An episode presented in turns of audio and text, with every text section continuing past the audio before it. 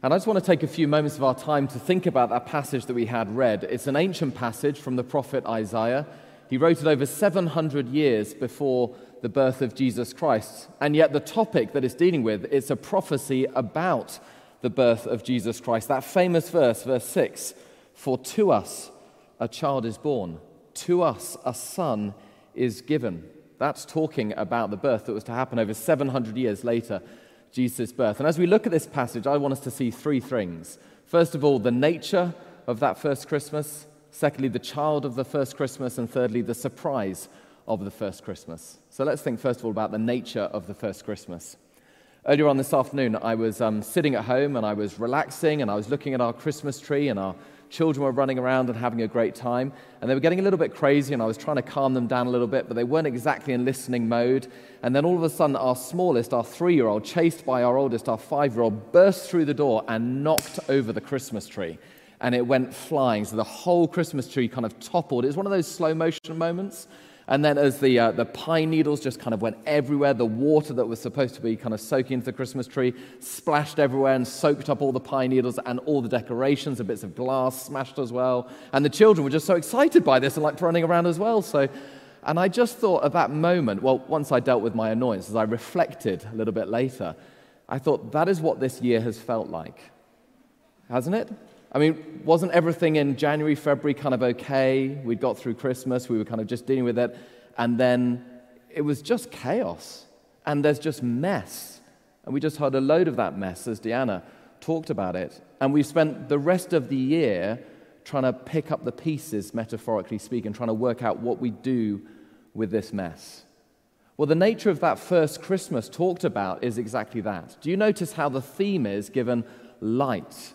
Light is talked about. The people walking in darkness have seen a great light, but it's not light just saccharine sweet eggnog lattes, the light of Christmas, w- which we love. You know, light is a wonderful theme for Christmas, but it's light in the context of darkness. Not light instead of darkness, but light in the context of darkness. And if Christmas is to be anything, it's got to be that, hasn't it? It's got to be an honest engagement with the fact that we live in a world where we've been starkly reminded this year that there is real objective darkness. Light is, of course, a metaphor for, for hope. That's why we, we love that Christmas theme. It's hope. But hope always has to sail its course between the twin dangers of naivety and cynicism. On one hand, you've got naivety, that's just light but with no darkness at all. And that's, that's fine for Christmas for a bit, isn't it? It's the kind of the escapism, it's the Disney cartoons. It's nice and we, we kick back and we enjoy our mulled wine and our mince pies for a bit, but we know we're just putting off the reality of the darkness of the world into the new year, but it's still there. Escapism has its place, but it's not the same as hope. And if we just engage with light but no darkness all the time, we're, we're naive. We'll never be able to function in a world where pandemics happen where death happens, where the brokenness that has been exposed in our society happens all around us on a day to day basis.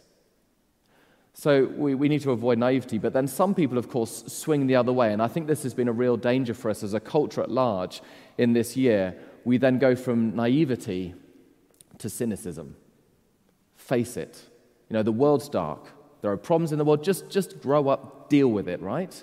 Just, you know, you, you, you have to deal with it. Don't be naive. Don't get taken in. So deal with it. But hope, yeah, I used to believe in hope. I mean, I, you know, but I used to believe in Santa Claus as well. Sorry, kids, if you're watching at home. But, you know, now I, I don't believe in that. I'm an adult. I've grown up. Well, it, it's kind of hard nosed, isn't it? It actually quickly becomes hard hearted. But where's the hope?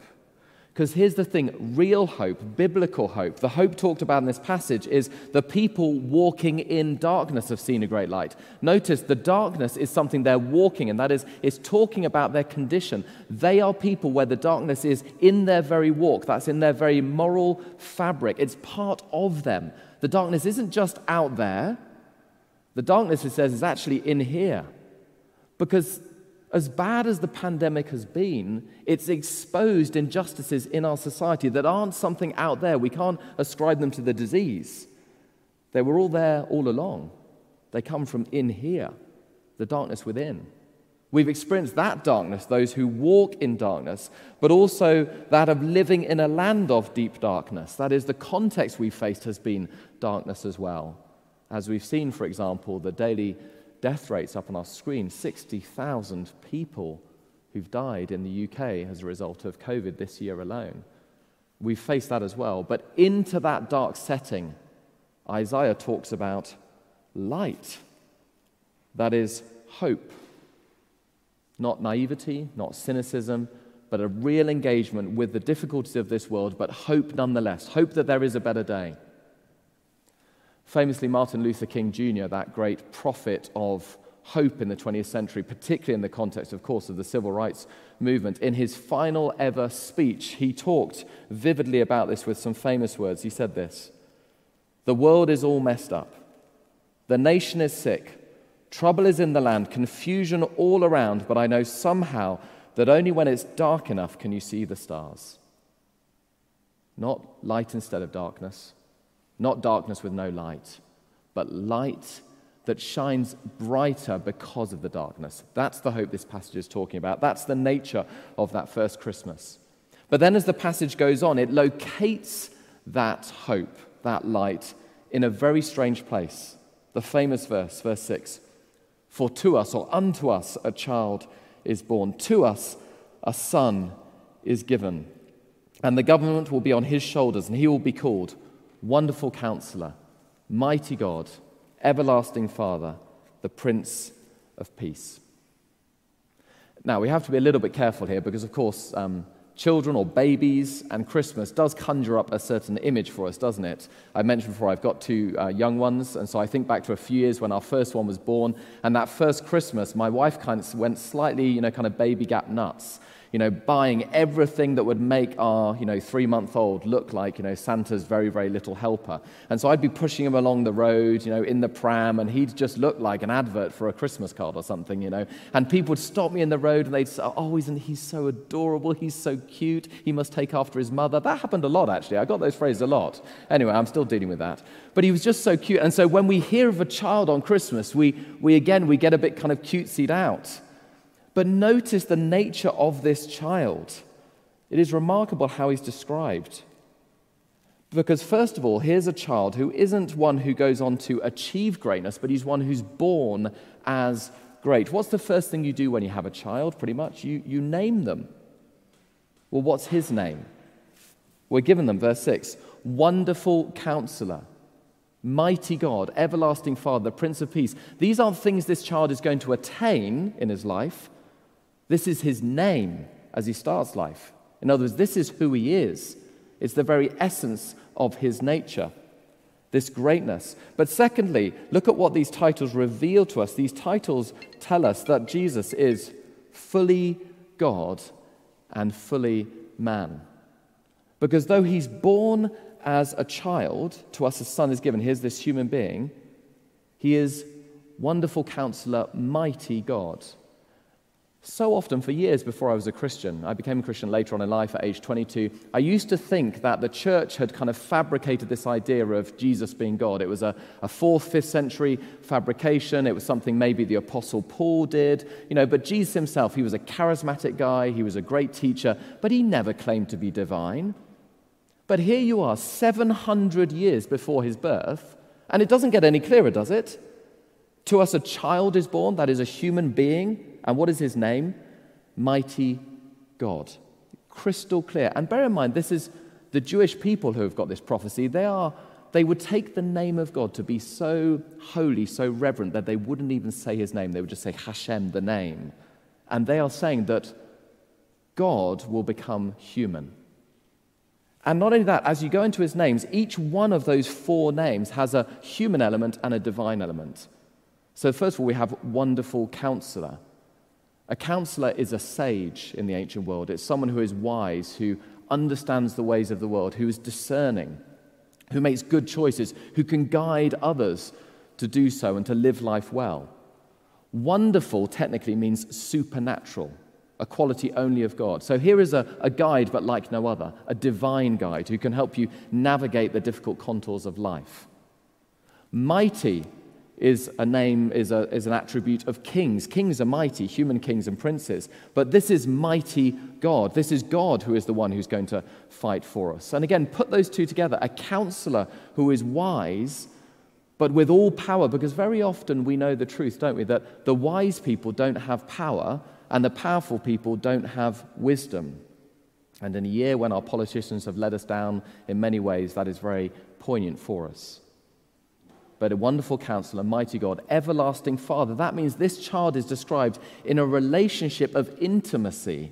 I don't know how you think of God. We often think of him as remote and distant, but a father at his best is intimate, where his happiness and his sadness rise and fall with the happiness and sadness of their children. That's a connected father. That's the type of father here. And he's an everlasting Father, an eternal one. He'll never leave you or forsake you. And a Prince of Peace. Princes are human. They rule, they have vigor, their life before them. Peace, that word in the Hebrew means is shalom. It means a peace which means a reordering of society such that there's justice and there's right relationships, relationships restored with God and relationships restored with one another in a world where we know our neighbors and we care for our neighbors and we love our neighbors as ourselves. Fully God, fully man, not a Christian construction, a prophecy 700 or so years before his birth. This is the nature of this child. And no wonder, therefore, that the hopes and dreams of all the years are located in this child.